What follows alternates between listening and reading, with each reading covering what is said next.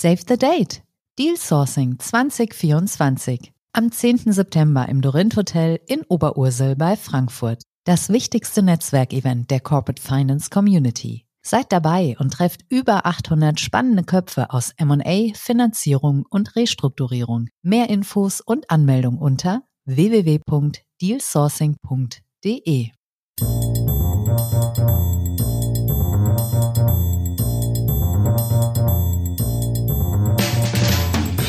What's up Corporate Finance? Der Podcast für die deutsche Corporate Finance Community mit spannenden Gästen aus der Banking-, Berater- und Finanzinvestor-Szene. Heute begrüßt euch Bastian Frien.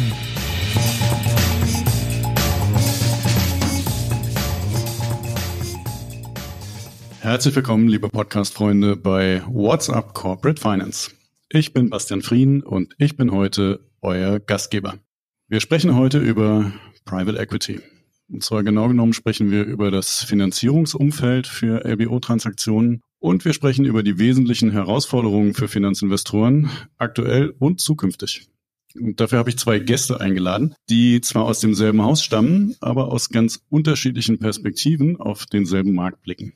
Ich stelle beide gern kurz vor, auch wenn sie, glaube ich, im Markt bestens bekannt sind. Das trifft wahrscheinlich vor allem oder ganz besonders auf Dominik Spanier zu, ganz einfach, weil er schon so lange dabei ist. Dominik war in grauer Vorzeit mal bei KPMG, hat ein paar Jahre in London verbracht und war dann selbst LBO-Finanzierer, bevor er 2006 ins Debt Advisory zu Rothschild wechselte. Seit 2011 ist er bei Lincoln und nunmehr Head of Debt Advisory mit Fokus auf das LBO-Geschäft. Schön, dass du mit dabei bist, Dominik. Hallo Bastian, freue mich hier zu sein. Das tue ich auch. Mein zweiter Gast dagegen ist ein reinrassiger M&A-Berater. Die gemeinsame Schnittmenge sind die Finanzinvestoren. Sedat Irdelb ist als Director bei Lincoln nämlich für die Financial Sponsors Group zuständig. Herzlich willkommen in der Runde, Sedat. Danke, bin hier, froh hier zu sein, Bastian. Ja, du bist ja im Prinzip seit zwölf Jahren bei Lincoln, allerdings mit dreieinhalb Jahren Unterbrechung. Da warst du in der türkischen Firma deines Vaters und hast, glaube ich, hautnah miterlebt, dass eine Unternehmensnachfolge so ihre Tücken haben kann. Das ist richtig. Ähm, ich habe nach äh, sechs, sieben Jahren Lincoln äh, mich entschlossen, die Unternehmensnachfolge im Familienunternehmen anzupacken, anzugehen und gemeinsam mit meinem Vater die Firma weiter auszubauen. Unternehmensnachfolge ist wahrscheinlich einer der größten Thesen und auch Treiber für die äh, Unternehmensverkäufe in Deutschland an Private Equity Firmen. Und es war eine spannende Zeit, eine herausfordernde Zeit. Es gab ein kleines Event, das nannte sich Covid, das dazwischen war. Äh, das hat nochmal zusätzliche Herausforderungen gebracht. Und äh, ich konnte viel lernen. Es ist eine interessante Dynamik, wenn man eben mit seiner Familie Tag ein, Tag aus sowohl privat zusammensitzt, aber dann auch gleichzeitig geschäftlich zusammenarbeitet. Äh, und ich habe mich dann aus vielen privaten Gründen, auch aufgrund von der Geburt unserer Tochter, dazu entschlossen, doch wieder nach Deutschland zu kommen und zum neuen alten Job zurückzukehren, zu Lincoln International, um dort die Financial Sponsors Group, die ich äh, gemeinsam mit Kollegen mit äh, aufgebaut habe, äh, weiterzuführen und äh, verantworte heute sozusagen die Private Equity Coverage im deutschsprachigen Raum. Na, mal gucken, vielleicht gibt's ja nochmal Versuch Nummer zwei, aber in der Zwischenzeit hast du ja tatsächlich hier auch eine ziemlich spannende Aufgabe. Äh, kommen wir mal zu unserem eigentlichen Thema. Wir gehen heute mal ein bisschen anders vor. Meine beiden Gäste haben nämlich äh, insgesamt sieben Thesen mitgebracht, über die ich gerne mit Ihnen sprechen möchte.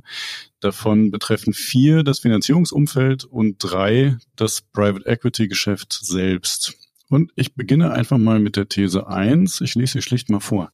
Die These heißt, ganz kurz, es ist grundsätzlich gut, dass Fremdkapital wieder etwas kostet. Das ist eine Meinung, Dominik, die du vielleicht nicht ganz alleine hast, aber die vermutlich nicht alle teilen. Warum glaubst du, dass das so ist?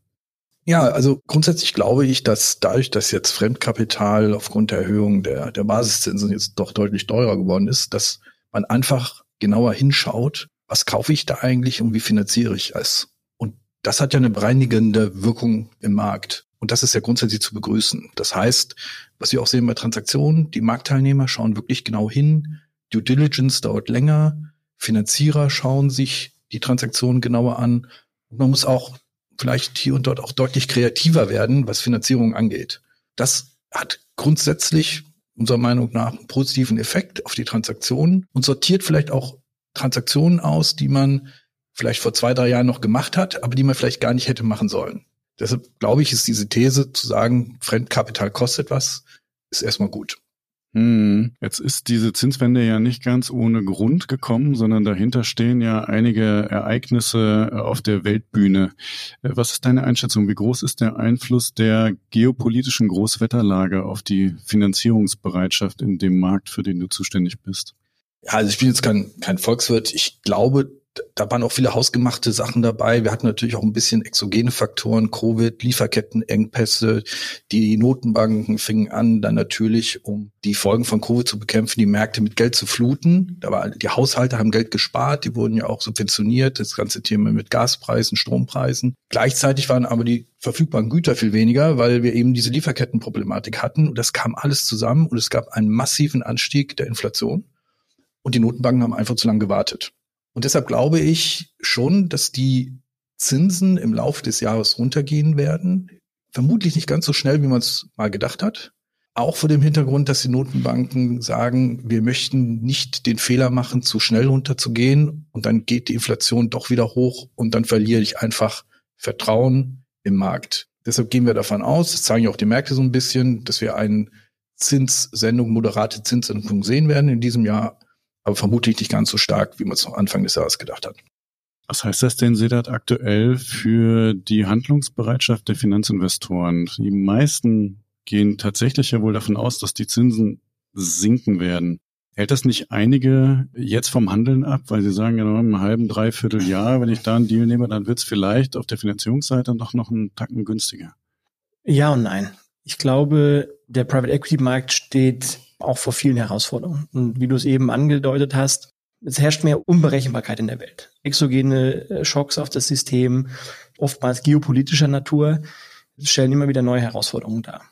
Wir hatten wahrscheinlich in den letzten zehn Jahren den stärksten Tiefpunkt bei Private Equity Unternehmensverkäufen letztes Jahr äh, gesehen. So ungefähr im Q2 Mitte des Jahres. Der Trend hat dann langsam nach oben gezeigt und wir sehen jetzt eine zunehmende Bereitschaft beziehungsweise eine Notwendigkeit, Unternehmen zu veräußern, weil der Druck von den LPs, die jetzt viel zu lange keine Distributions von ihren Fonds bekommen haben, Druck machen, damit sie eben auch wieder neue Vintages investieren können. Deswegen sehen wir derzeit viele Portfolio-Companies, die sich vorbereiten auf ein Exit. Insbesondere diejenigen, die auch vielleicht zu große Portfolien haben für die Teams, um die zu managen und eben auch Private Equity Fonds, die jetzt eben im Fundraising sind und Erfolge erzielen möchten im Fundraising und den neuen Fonds auch dann closen möchten. Gleichzeitig werden auch die Fonds, die zwangsläufig nicht so viel Druck haben von ihren LPs, sicherlich auch noch etwas abwarten und auch diese Zinssenkung, egal wie sie ausfällt, so ein bisschen abzuwarten und perspektivisch auch erst Ende des Jahres oder auch vielleicht erst Anfang nächsten Jahres in den Markt gehen. Aber grundsätzlich sind die Rahmenbedingungen für Exits da. Finanzierungsmärkte sind offen. Es ist sehr viel Kapital im System nach wie vor vorhanden auf der Private Equity Seite. Und viele Fonds haben zu große Portfolien, die sie jetzt auch verkleinern müssen und auch wieder dann das neue Kapital anzulegen. Mhm. Da sprechen wir nachher noch mal ein bisschen ausführlicher drüber, weil das ja auch eine These ist, die ihr mitgebracht habt. Gehen wir vorher noch mal auf die These 2. Die lautet, ein guter Deal scheitert nicht an der Finanzierung, sondern teilweise an der Zögerlichkeit der Parteien, diesen umzusetzen. Dominik, erstmal, was ist ein guter Deal? Ich glaube, jeder Deal oder fast jeder Deal, den man im Markt sieht, ist eigentlich ein guter Deal. Es sind grundsätzlich gute Unternehmen, die auf den Markt kommen. Lassen wir jetzt mal die raus, die vielleicht nicht auf den Markt kommen sollten, aber die sehen wir eigentlich nicht. Und ich glaube auch, dass wir oder auch unsere, unsere Marktteilnehmer keine Deals auf den Markt bringen, die per se schlecht sind. Das heißt, die Transaktion, das Management, die Businessmodelle, die da sind, da mag jeder eine unterschiedliche Einschätzung haben, sind eigentlich gute Transaktionen, sind gute, erstmal gute Deals. Und dann liegt es natürlich in den Augen des Betrachters. Und viele machen einen guten Deal daran fest an dem Preis, was ich dafür eben zahle. Und wir sind eben der Meinung, dass wenn beide Parteien einen Deal machen wollen, dass der auch umsetzbar ist. Man sollte sich nicht dann rausreden und sagen, ich kriege zum Beispiel die Finanzierung nicht hin, deshalb kann ich dir nur so und so viel bieten. Wenn ich ein gutes Unternehmen habe und ich möchte es unbedingt haben, gibt es immer Möglichkeiten, das so zu strukturieren, dass der Deal stattfinden kann. Und manchmal haben wir schon den Eindruck, jetzt von der Finanzierungsseite, dass sie jetzt nicht stattfinden und die Schuld wird so ein bisschen abgeschoben auf die Finanzierungskosten oder dass vielleicht die Finanzierer nicht bereit sind, den zu machen. Aber man kann eigentlich schon Wege und Mittel finden, wenn man ein bisschen kreativ ist, das doch umzusetzen. Hm. Seda, kannst du das aus der M&A-Perspektive bestätigen? Ich stimme Dominik zu, dass man durchaus kreativere Lösungen finden muss und kann im heutigen Umfeld. Das zeigen ja Transaktionen, die wir auch im vergangenen Jahr gesehen haben. Es sind ja Exits äh, vollzogen worden. Es sind auch größere Primary-Transaktionen äh, gekauft worden von Private Equity Fonds, wo man über die Kapitalstruktur äh, kreativer nachgedacht hat, wo man unterschiedlichste Finanzierungskonzepte herangezogen hat, an denen auch Dominik und sein Team arbeitet. Wo ein Wille ist, ist auch ein Weg. Ich glaube, die größte Problematik, die vor denen die Finanzinvestoren standen in den letzten 18 Monaten, waren durchaus dieses sehr hohe Bewertungsumfeld und Niveau, das wir 2021 gesehen haben, unmittelbar nach äh, Covid. Und dann die schlagartige Wende durch die Erhöhung der, der Zinsen und eben dieser exogenen Schocks, die wir angesprochen hatten. Und ich glaube, das war ein zu großer Mismatch, äh, von so einem hohen Niveau runterzukommen, um dann eben vielleicht sich äh, an den Tisch zu setzen und zu sagen, wir finden jetzt eine Möglichkeit, einen Deal zu machen. Und ich glaube, dass wir jetzt dieses Jahr und insbesondere Richtung nächstes Jahr doch wieder mehr Dealmaking sehen werden, weil die Leute eine höhere Bereitschaft haben, doch wieder Transaktionen zu vollziehen. Hm, okay.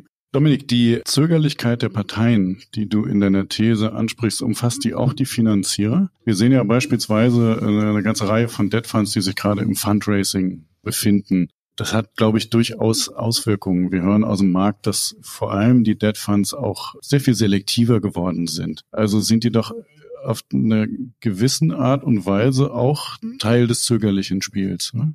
Ja, die sind selektiver geworden, aber wenn sie dann was ausgewählt haben, sind sie nicht zögerlich. Dann wollen sie das dann auch machen. Also in der Selektion, ja, gebe ich recht, das ist die Funktion, die wir diskutiert haben, dass das eben was kostet und ich natürlich auch sehen will, halten hier jetzt meine Covenants, hat, passt das Cashflow-Profil noch zur Finanzierung? Das spielt da ja genau rein. Insgesamt ist die Liquidität auch für den Debtfonds im deutschen Markt sehr, sehr hoch. Mich gerade hier vor der Aufzeichnung wieder mit einem neuen Debtfonds getroffen, der jetzt kommt nach Deutschland, der allein drei Milliarden hat, die er investieren möchte. Und die sind sehr, sehr zuversichtlich, was den deutschen Markt angeht und möchten hier auch unbedingt Gelder anlegen. Die machen natürlich auch keine Harakiri-Sachen, das ist völlig klar. Aber jetzt zu sagen, ich habe nicht genügend Liquidität und das ist jetzt der Ausfluss und das Ergebnis, dass die Transaktionen so wenig sind, das, das glaube ich, ist zu kurz gesprungen. Wir haben ein Valuation Gap im Markt, das ist völlig klar, und die Marktteilnehmer müssen sich da finden. Das wird unserer Beobachtung nach geringer und das wird auch wieder befeuern, dass Transaktionen abgeschlossen werden. Aber auf der Finanzierungsseite glaube ich, es ist so viele Möglichkeiten, was zu machen, so viele Strukturen, die man spielen kann, so viele Elemente in den Strukturen, dass man da eigentlich immer zu einer auskömmlichen Finanzierung kommen kann. Hm. Was wir aus dem Markt ja schon immer wieder hören, ist, dass es äh, Branchen gibt, die eigentlich gar nicht gehen und im Unterschied dazu andere, die sehr beliebt sind. Du hast auch dazu eine These äh, entwickelt, die lese ich auch gerne mal vor.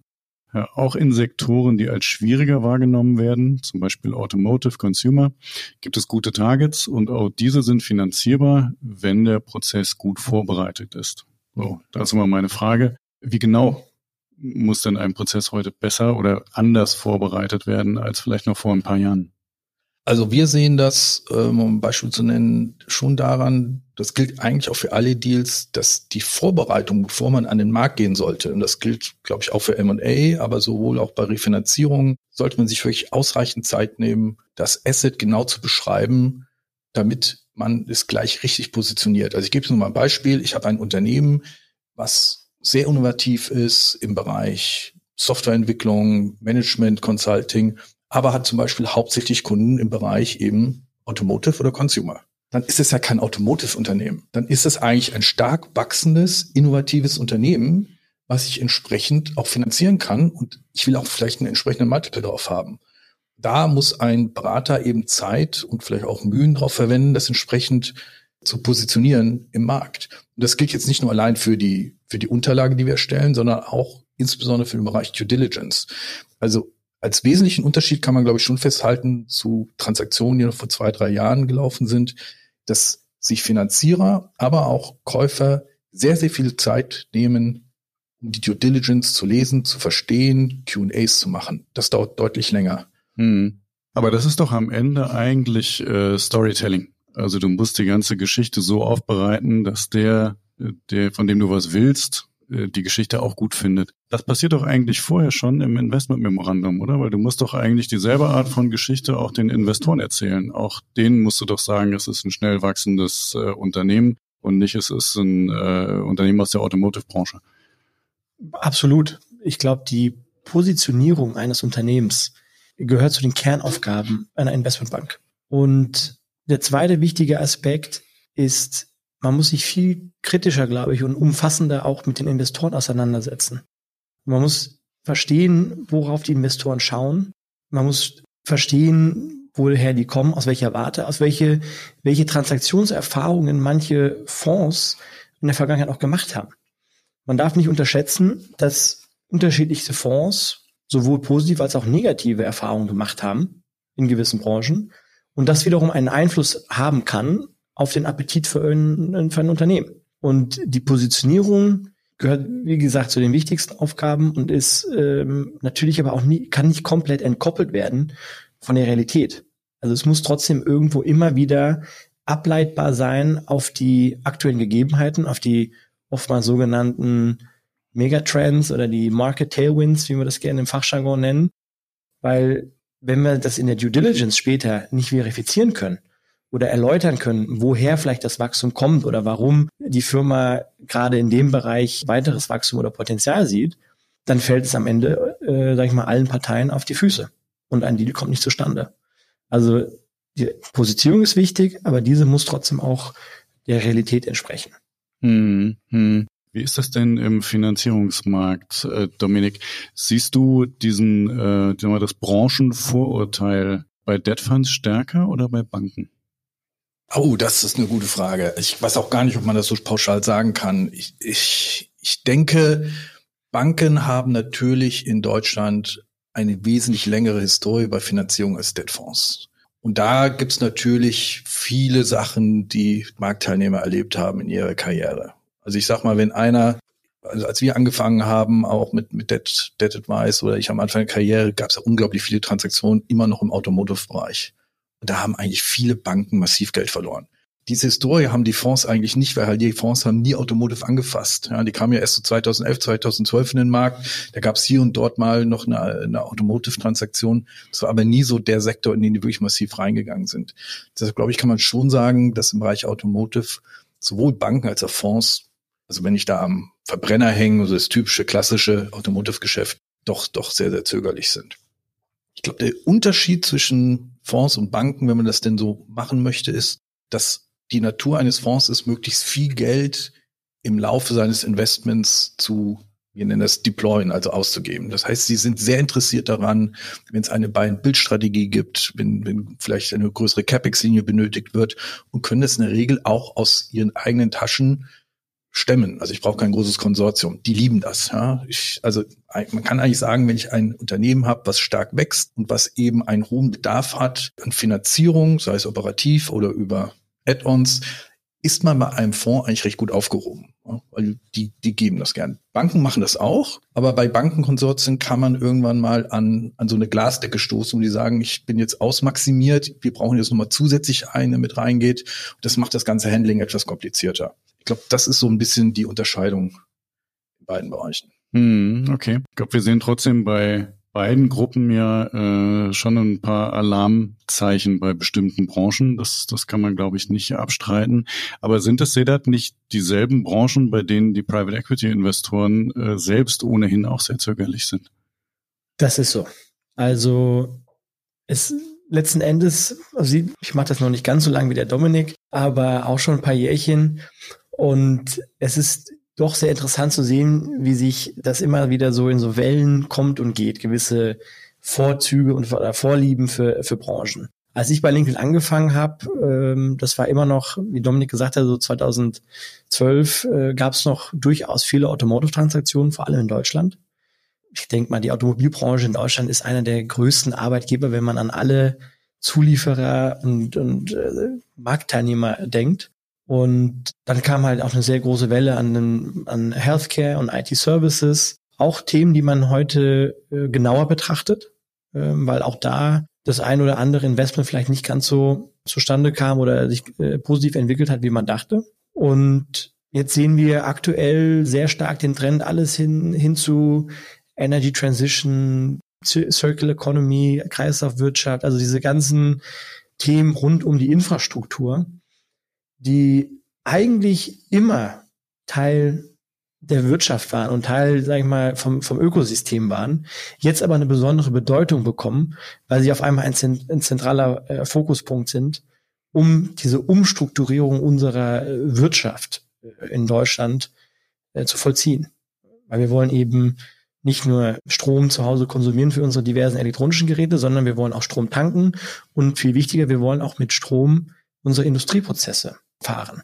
Und das führt zu einem immensen Investitionsbedarf in der Infrastruktur. Und es gibt sehr, sehr viele spannende Unternehmen, die in diesem Feld mitspielen, die, auch, die es schon länger gibt. Also ich habe 2012 und 2013 schon an sogenannten Cleantech Renewable Transaktionen gearbeitet. Das war damals durchaus schwieriger. Nach dem, sag ich mal, Zusammenbruch der, der Solarbranche im Zuge des, der Wirtschaftskrise 2009.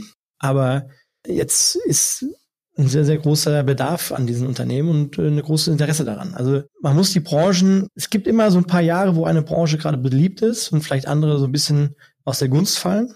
Und aktuell ist das Thema Automotive schwierig. Ich glaube, es ist aber schwierig aufgrund der Marktstruktur, weil es einfach eine Ungewissheit herrscht im Markt. Die Marktteilnehmer sind verunsichert und wissen nicht, in welche Richtung sich der Markt entwickelt. Fällt der Verbrenner vollkommen weg oder bleibt er? E-Mobilität? Haben wir genug äh, Batteriekapazität, um überhaupt die, so viele Autos auf die Straße zu bringen? Ich glaube, das sind Themen, die können, die kann die Wirtschaft alleine ähm, und auch die Fonds und die Banken nicht alleine stemmen, wenn es da nicht die, das richtige regulatorische Framework gibt da drumherum. Und deswegen meiden Finanzinvestoren solche Themen aktuell, weil sie dort möglicher politischer Auswirkungen ausgesetzt sind, um was, was solche Unternehmen eigentlich ähm, aktuell als Tabuthema äh, hinstellt. Da reden wir jetzt ja über die Einstiege. Lass uns noch mal ein bisschen über die Exits sprechen. Hattest du eben auch schon mal ähm, angesprochen. Ich ziehe darum mal eine der PE-Thesen vor, weil du das eben schon mal kurz thematisiert hattest. Die These heißt, äh, wir gehen davon aus, dass sich eine höhere Anzahl an Fonds aufgrund des zunehmenden Drucks durch LPs äh, schlussendlich von ihren Firmen trennen werden müssen. Warum glaubst du das? Und vor allen Dingen siehst du das schon? Hat diese diese Welle quasi schon begonnen? Also es war letztens auch wieder ein großer Artikel über die sogenannte Exit-Welle, die irgendwie vor uns oder hinter uns ist. Die wird es, glaube ich, nie geben. Man redet immer von irgendwelchen großen Wellen. Aber ja, die Exits kommen. Wir sehen viele Fonds, die jetzt in der Vorbereitung sind, teilweise schon jetzt im Markt sind mit, äh, mit ihren Exits. Allein aus der Tatsache, dass die LPs einfach wieder Distributions benötigen, um in die neuen Vintages zu investieren. Ja, wenn man sich jetzt mal die, den Langzeitverlauf anschaut, Distributions an die LPs waren so im Schnitt 25 Prozent vom NAV von den Fonds. Und aktuell sind wir bei knapp 10 Prozent. Selbst unmittelbar nach der großen Finanzkrise 2009 waren die Distributions nicht ganz so niedrig wie jetzt. Und deswegen müssen sich die PEs trennen und wir sehen es bei vereinzelten Häusern, aber es ist auch situationsbedingt. Ich glaube, das muss man dann von Fonds zu Fonds analysieren und kann man nicht pauschal auf alle abmünzen. Jetzt ist ja unter Druck zu verkaufen in der Regel keine gute Voraussetzung für Erfolg. Wie ist denn deine Einschätzung? Werden die Finanzinvestoren in der Breite mit den aktuellen Portfoliounternehmen tatsächlich einen ausreichenden Verkaufserlös erzielen, um ihren Investoren für die aktuellen Fonds eine vernünftige Rendite äh, zu erwirtschaften? Ich glaube, das kann man nicht pauschal beantworten, äh, weil die Unternehmen dann doch sehr unterschiedlich gelaufen sind, in unterschiedlichen Märkten sind. Aber da steht ja doch eine ganze Anlageklasse gerade auf dem Prüfstand. Also am Ende muss Private Equity ja in der schwierigen Phase, in die die Weltwirtschaft reingeraten ist, auch zeigen, dass sie auch da verlässlich Returns liefert. Wird das gelingen? In der Breite, dass es äh, große Schwankungen gibt, das ist, glaube ich, vollkommen klar. Aber wird sich dieses, diese Anlageform bewähren? Ich glaube ja. Wenn man sich anschaut, der sogenannte Private Capital Market, wie wir ihn äh, nennen, ist ein Bruchteil von dem Gesamtvolumen, was von Pensionskassen, Versicherungsgesellschaften, institutionellen Investoren angelegt wird. Und die Private Capital Markets sind auch enorm angestiegen in den letzten Jahren. Und es gibt eigentlich immer zu wenig Anlagemöglichkeiten gemessen an dem Kapital. Weil, wie du eben äh, erwähntest, ja, äh, es sind jetzt viele äh, Unternehmen da, können sie Erfolge erzielen? Ich sage ja, weil zum einen, wie Dominik erwähnt hatte, Finanzierungsmärkte sind da und offen. Man muss vielleicht kreativer sein. Und man darf nicht vergessen, es gibt auch viele Private Equity Häuser, die auf sehr viel Kapital sitzen. Von Fonds, die in den letzten zwei, drei Jahren geraced worden sind, die vielleicht nach drei Jahren vielleicht maximal 40, manchmal, wenn es gut läuft, 50 Prozent Deployment äh, aufweisen können. Und wenn man sich dann anschaut, wie so ein Fonds gestaltet ist, dass man eigentlich einen fünfjährigen Zeithorizont hat, Investments zu tätigen, bedeutet das eigentlich, dass wir dieses, nächstes und übernächstes Jahr auch viel Druck auf der Anlageseite haben von den erwärmenden Fonds.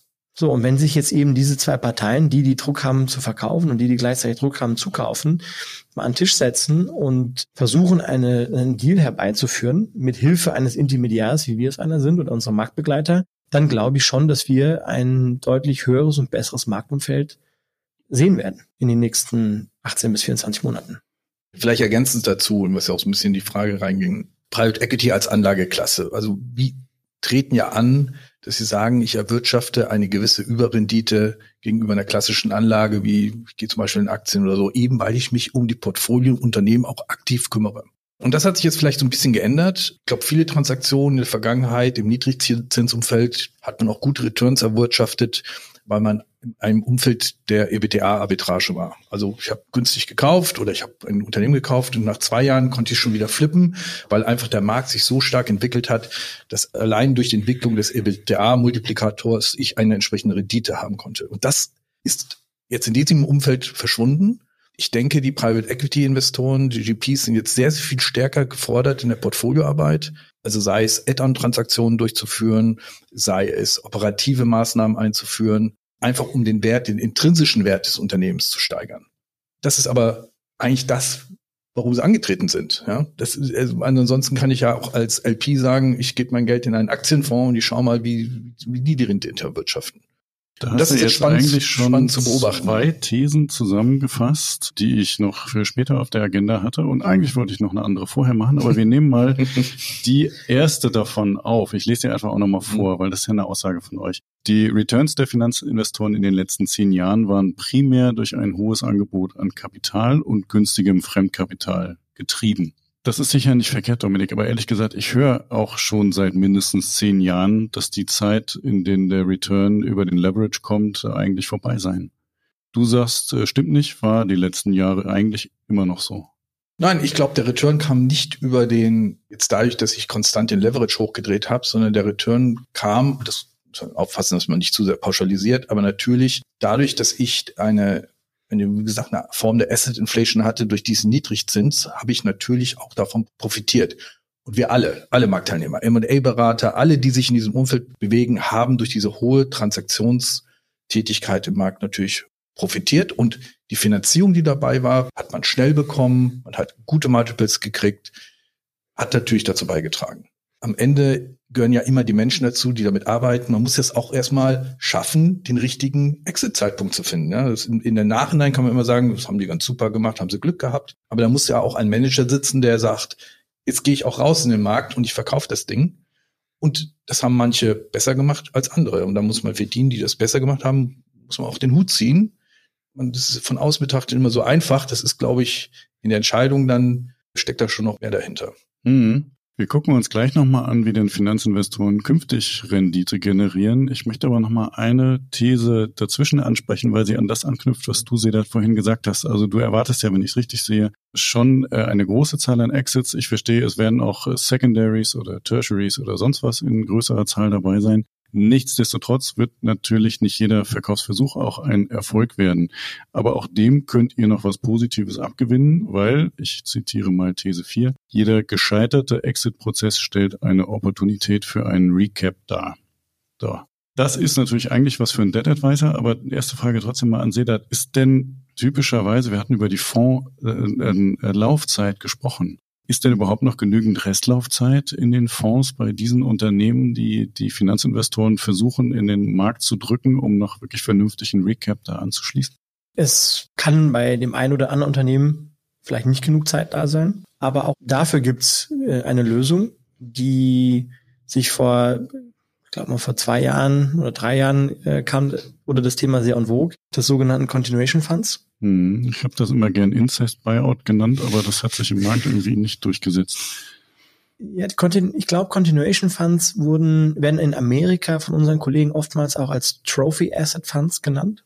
Und ursprünglich, glaube ich, war die Intention, Continuation Funds aufzusetzen, um Unternehmen, die eben innerhalb der Laufzeit des aktuellen Fonds noch nicht ihr gesamtes Potenzial erwirtschaften konnten, quasi in ein neues Vehikel zu setzen, mit zusätzlichem Kapital auszustatten, um dann eben diese oftmals auch langfristigen Chancen abschöpfen zu können. Ich glaube, dass auch Continuation Funds teilweise für andere Zwecke missbraucht worden sind, wenn man das so sagen darf, weil es einfach schlichtweg möglich war. Aber sie sind in meiner Meinung nach ein elementares und wichtiges Bestandteil des Marktumfelds. Und es gibt äh, immer wieder Continuation Funds, sehr erfolgreiche, die wir sehen.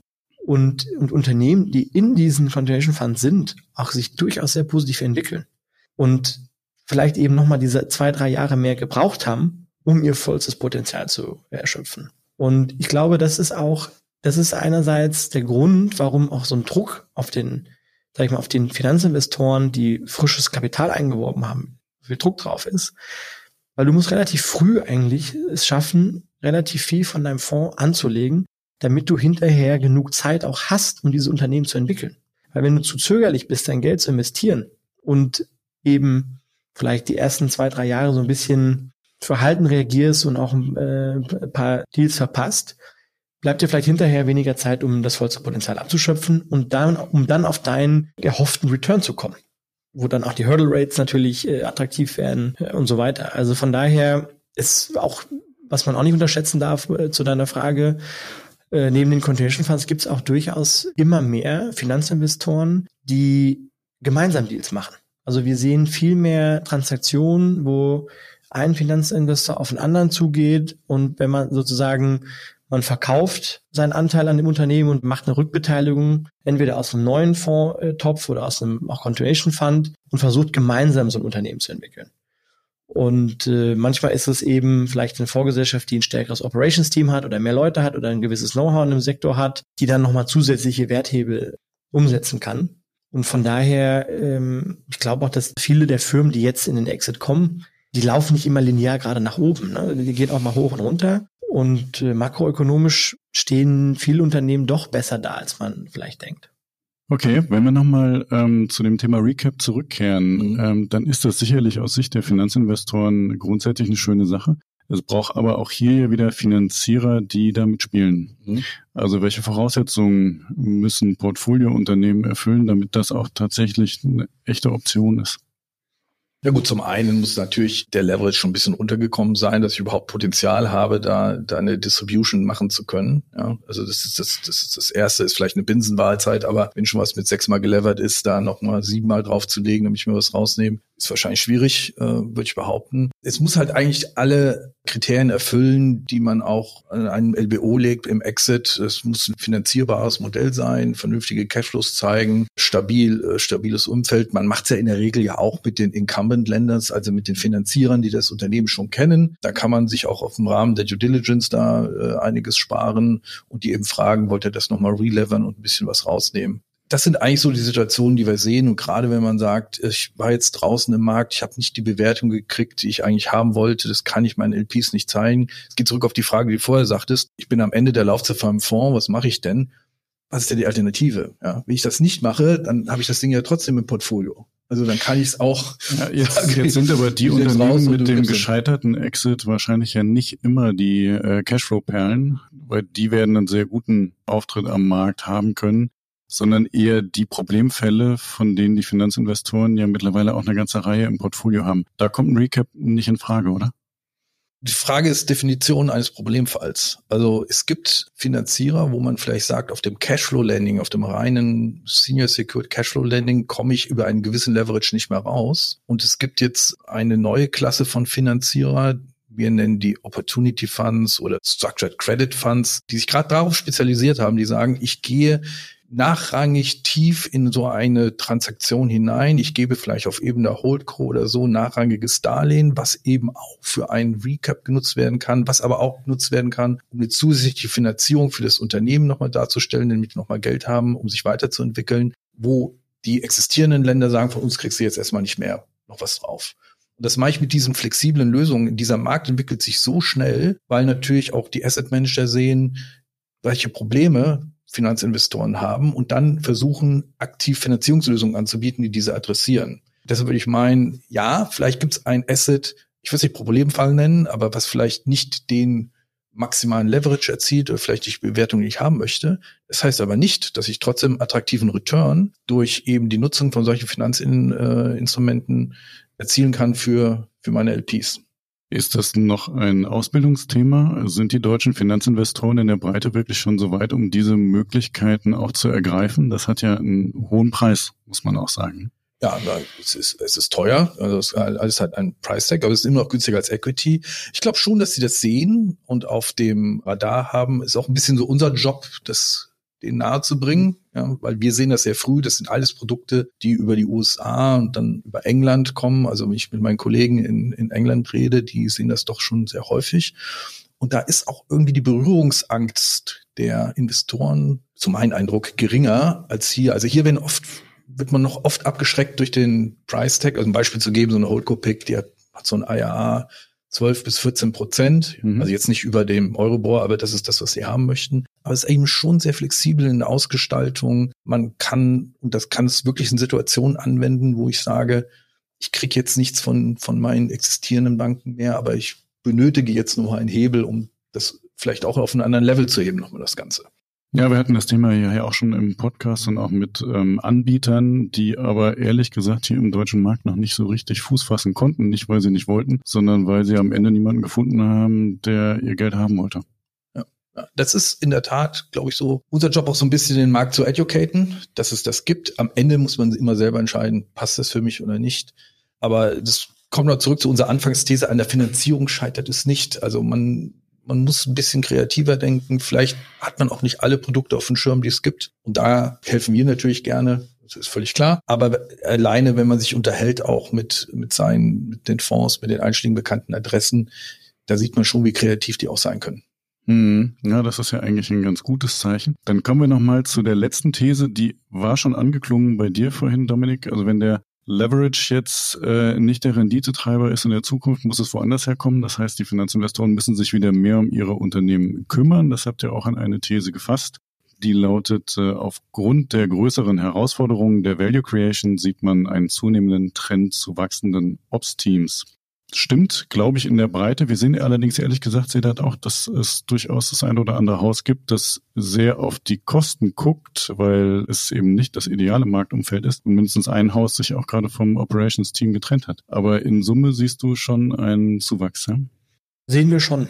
Und ähm, es gibt viele Finanzinvestoren, die sehr große Operations-Teams haben. Ich glaube, die sind auch äh, sehr unterschiedlich in der Zusammensetzung dieser Teams. Es gibt Häuser, die vielleicht tendenziell oder historisch eher aus dem, sag ich mal, Opportunity-driven Feld oder auch dem Special Situations äh, Umfeld kommen, die viel, viel größere Operations-Teams haben, die teilweise dreistellige Teamgrößen haben, die auch mit sehr vielen Leuten in Unternehmen gehen und dann haben wir auch die gut etablierten äh, Mid-Cap, Upper Mid-Cap oder auch Large-Cap-Fonds, die Operations-Teams haben, die äh, eben Themen, die auch der Dominik von angesprochen hat, operative Maßnahmen einzuführen. Das jetzt äh, ERP-Implementierungen, Umzug von einem Standort in einen neuen Standort, um Kapazitäten zu schaffen oder auch die, die Produktion effizienter zu gestalten, um all diese Themen zu begleiten. Natürlich sind auch die Investmentteams immer mit involviert, in der Regel, bei den meisten Fonds zumindest. Und genau das stellt auch wiederum diese Fonds vor die Herausforderung. Man muss sich mehr und länger mit seinem Portfolio führen beschäftigen und hat dann deswegen gleichzeitig weniger Zeit, um neue Investments zu tätigen.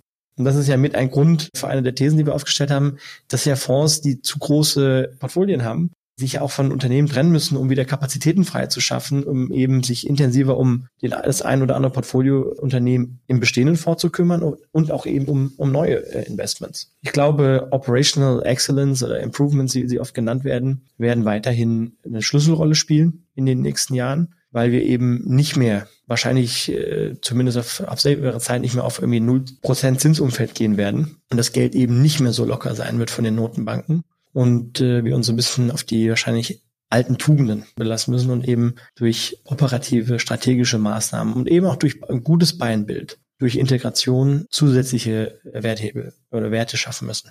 Hm. Jetzt ist Value Creation nicht im Kern die Dienstleistung, mit der ihr als Lincoln unterwegs seid. Äh, nichtsdestotrotz habt ihr über M&A-Beratung und Finanzierungsberatung, das haben wir, glaube ich, schon ganz gut rausgearbeitet, ja auch wesentliche Werthebel eigentlich in der Hand. Jetzt müsst ihr mir aber nur noch mal verständlich machen, warum das sinnvoll oder vielleicht sogar wichtig ist, dass ihr beide zusammen am Kunden auftretet. Was hat er davon? Die Private Equity Kunden benötigen beide Seiten. Zum einen benötigen sie neue Targets, wo sie investieren können oder eben jemanden, einen Berater, der ihnen hilft bei dem Verkauf eines Unternehmens. Da kommt dann unsere M&A-Teams ins Spiel. Das ist dann die sogenannte Equity-Seite. Also quasi, wenn man sich so den, den Zyklus anguckt eines Fonds, ja, man wirbt Kapital ein von institutionellen Investoren, muss dieses deployen. Da kommen wir ins Spiel mit den Sell-Side-Mandaten, die wir im Markt betreuen. Diese werden dann erworben. Um diese zu erwerben, kommt Dominiks Team ins Spiel, weil sie eben Fremdkapital benötigen, um eben diese Transaktion vollziehen zu können. Dann gibt es oftmals eine Zeit des Buy and Builds, wo auch wiederum unsere Sell-Sites ins Spiel kommen oder eben auch Refinanzierung, wie Dominik angesprochen hat. Und irgendwann mal halt die Realization der Returns, wieder dann eben durch einen Exit. Und äh, das ist eigentlich, wenn man so will, ein niemals endender äh, Zyklus an Unternehmenskauf, Buy and Build oder Erweiterungsprogramm und dann wieder der Verkauf. Und überall äh, spielen sowohl die EK als auch die FK-Seite eine Rolle. Und deswegen glaube ich, ist es strategisch wichtig, dass historisch gesehen war das auch immer so, dass so die Financial Sponsor Group äh, immer sehr eng koordiniert ist mit der sogenannten Debt Advisory oder Capital Advisory Group und dass wir von beiden Seiten unsere Kunden betreuen. Hm. Dominik, in wie vielen Fällen arbeitet ihr bei den Finanzierungsmandaten wirklich mit der M&A-Seite zusammen? Und ist das ausbaufähig? Also wir arbeiten also mit verschiedenen Sachen zusammen. Wir arbeiten eigentlich regelmäßig zusammen auf, auf Buy-Sides zum Beispiel. M&A klassisch hat Buy-Side-Mandat. Wir sind in der Finanzierung dabei und das hat sehr viele Synergien auch, weil man einfach auf demselben Timetable ist. Man, man kann sich schnell abstimmen. Das ist so das klassische Mandat. Wir machen das auch alleine, wenn der Kunde sagt, ich brauche M&A nicht oder umgekehrt. Ja, ich, ich brauche jetzt äh, die Finanzierer nicht. Aber das ist so das, das klassische Beispiel. Auf der Sell-Seite ist es dann oft so, das Thema, ähm, was wir auch machen, ist die Länder-Education, die man macht in einem Prozess. Das hat halt den Vorteil, äh, dass man zusammen mit den M&A-Kollegen schon mal die Story entwickelt, aber auch das Management im Vorfeld, bevor man an den Private Equity Markt rausgeht, ein bisschen educated, was da an Fragen kommen kann, weil man hat ja in der Regel eine vorgezogene Managementpräsentation mit den Finanzierern, die dann teilweise schon sehr kritisch auch das Geschäftsmodell hinterfragen. Und das, was man daraus lernt, kann ich umgekehrt nochmal anpassen in meinen Unterlagen oder vielleicht diese Themen, die da hochgekommen sind, nochmal genauer adressieren in den Unterlagen, bevor ich dann in den M&E-Markt hineingehe. Das ist zum Beispiel auch so ein Effekt, den man aus so einer gemeinsamen Aufstellung hat. Und natürlich, was wir vorher besprochen haben, wenn man so mal einen Finanzierungsprozess durchgelaufen ist auf äh, jetzt auch auf der Sellzeit und es sollte jetzt vielleicht doch nicht zum Exit kommen, dann kann ich ja alle Unterlagen, die ich in diesem Prozess hatte und die Ergebnisse aus der Länder Education sehr schnell flippen eben in so eine Art Refinanzierung Recap dann auch. Also man vermutet nicht verkehrt, wenn man glaubt, dass man euch künftig äh, vielleicht noch etwas häufiger gemeinsam auch beim Kunden oder beim potenziellen Kunden sieht. Auf jeden Fall. So ist es. Dafür wünsche ich euch viel Erfolg und ich bedanke mich sehr dafür, dass ihr äh, hier wart und ich äh, bedanke mich vor allen Dingen für eure Einschätzung. Das war äh, spannend, war auch schön, mal anhand dieser Thesen zu sprechen. Das ist, glaube ich, ein Format, das ich durchaus bewährt habe. Wir müssen trotzdem leider zum Ende kommen. Darum bedanke ich mich nicht nur bei euch, sondern auch bei allen Hörern. Vielen Dank für euer Interesse. Bis bald. Euer Bastian. Musik What's the Angle und What a Wonderful Day von Shane Ivers. www.silvermansound.com